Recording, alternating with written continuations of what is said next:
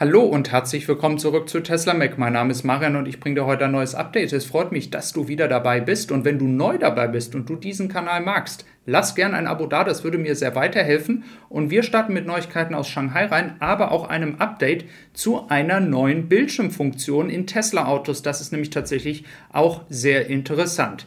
Wir starten hier in China nochmal, denn das Thema ist ja zurzeit auch unter anderem die Schließung der Fabrik in Shanghai. Das könnte sich auch noch bis Ende der Woche hinziehen. Tesla scheint schon im Kontakt mit Mitarbeitern zu sein um dann eine Produktion am Freitag wieder zu starten. Der Schaden bis dahin könnte 20.000 bis 25.000 Autos sein, die nicht produziert werden konnten. Die äh, Hoffnung liegt darauf, dass die Shanghai-Regierung hier eben halt gesagt hat, dass wenn die Maßnahmen ergriffen werden, dass eben halt der Coronavirus, das Coronavirus sich nicht weiter ausbreitet, dann könnten Unternehmen auch wieder loslegen und Mitarbeiter wieder in die Industrieparks, wie man sie ja nennt, in China ähm, reinlassen und sie dort frei bewegen lassen. Wobei das würde dann nur funktionieren, wenn die Mitarbeiter auch in der Fabrik schlafen. Das ist nichts Ungewöhnliches, das hat auch Tesla in der Vergangenheit schon mehrmals gemacht. Ähm, also wir können jetzt erstmal nur abwarten, ob dann am Freitag die Produktion wieder startet. Bis dahin, wie gesagt, ähm, sind wir ähm, ja äh, sitzen wir im Dunkeln und können erst dann Stück für Stück sehen, was das auch für Auswirkungen auf die Lieferzeiten für uns hier in Europa hat. Spezifisch gesehen eben halt für die Model 3 Besteller. Dann starten wir mit den Zahlen aus Großbritannien rein. Das ist tatsächlich sehr interessant. Bis vor kurzem war ja das Model 3 das Auto in Großbritannien. Und dann hat man jetzt vor kurzem ja mit dem Model Y angefangen und jetzt besteht hier ja schon die Möglichkeit zu sehen, wo der Trend hingeht, denn das Model Y führt sogar ganz knapp vor dem Model 3 und äh, auch bei den Year-to-Date-Zahlen können wir sehen, es ist nur noch eine Frage der Zeit, dass auch dann Foxhall Corsa überholt wird. Dann haben wir hier noch den Marktanteil an neuen Autos, ähm, ein bisschen niedriger als im vierten Quartal, was jetzt grundsätzlich ja nichts Ungewöhnliches ist. Aber wenn man das vergleicht mit dem Marktanteil im ersten Quartal 2021, dann ist das schon mehr als eine Verdopplung. Also es geht in die richtige Richtung und der britische Markt für viele die sich vielleicht nicht damit beschäftigen, ist tatsächlich ein Markt, den man nicht unterschätzen darf. Sehr, sehr viel in Richtung Elektromobilität. Sie versuchen tatsächlich das und äh, ganz, ganz viele ähm, Menschen, die sich auch hier für Tesla interessieren. Und das wird natürlich auch Grünheide helfen, um die ähm, Kapazität, die hier aufgebaut wird, zu füllen ähm, denn es geht ja nicht nur um den ähm, europäischen EU-Markt, sondern äh, das Exportieren nach Großbritannien wird man sicherlich auch versuchen. Derzeit, wie gesagt, kommt all die Ware entsprechend aus China. Also, ihr seht, es passiert vieles, vieles Gutes. Es geht hoffentlich jetzt demnächst auch wieder in die richtige Richtung.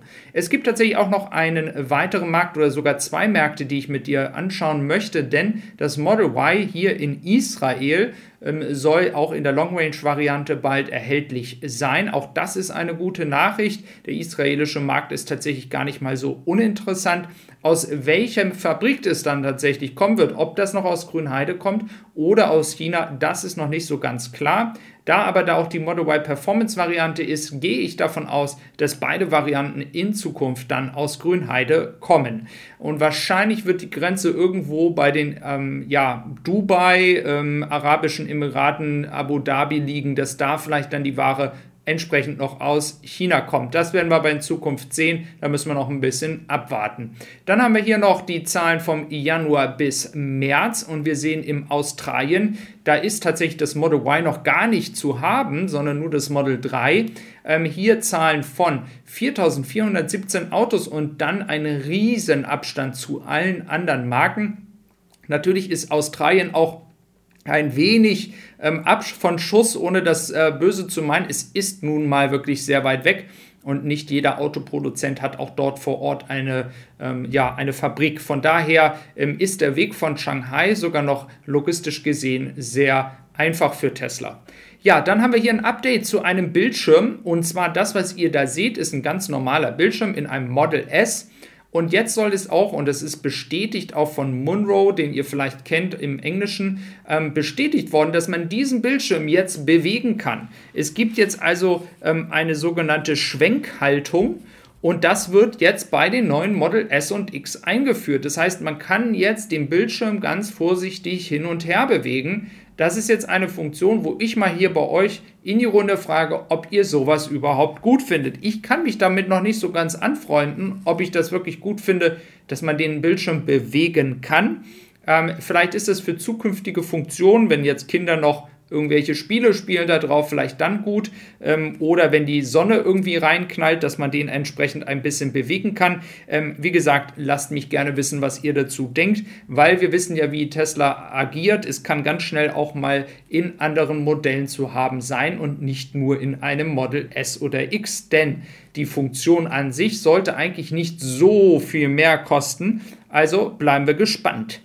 Ja, jetzt wo Grünheide auch an anfängt, Autos zu produzieren und natürlich Austin ganz kurz davor steht, ähm, hat man hier auch nochmal zum Thema Kathy Wood ähm, nochmal bekannt gegeben, dass man nochmal eine neue Analyse rausbringen wird ähm, und nochmal schauen wird, was jetzt die neuen Updates, die neuen Fabriken, die jetzt auf den Markt kommen, ähm, entsprechend dann auch für die Aktie zu bedeuten haben. Viele sind ja weiterhin der Meinung, dass die Aktie ähm, jetzt schon überpreist ist, zu teuer ist und sie ist in den letzten Wochen ja wieder richtig angestiegen. Also warten wir mal ab, wie sich hier die Aktie jetzt dann weiterentwickelt. Hier interessanterweise dann auch nochmal ein Tesla SEMA. Wir sehen ja immer verschiedene Modelle äh, mit größeren Abständen ähm, unterwegs. Auch ein Markt, den ich weiterhin für sehr interessant halte, aber der eben halt zurückgehalten wird, weil ja die 4680er Zellen in den SEMA reinkommen, sowie ja auch in den Cybertruck.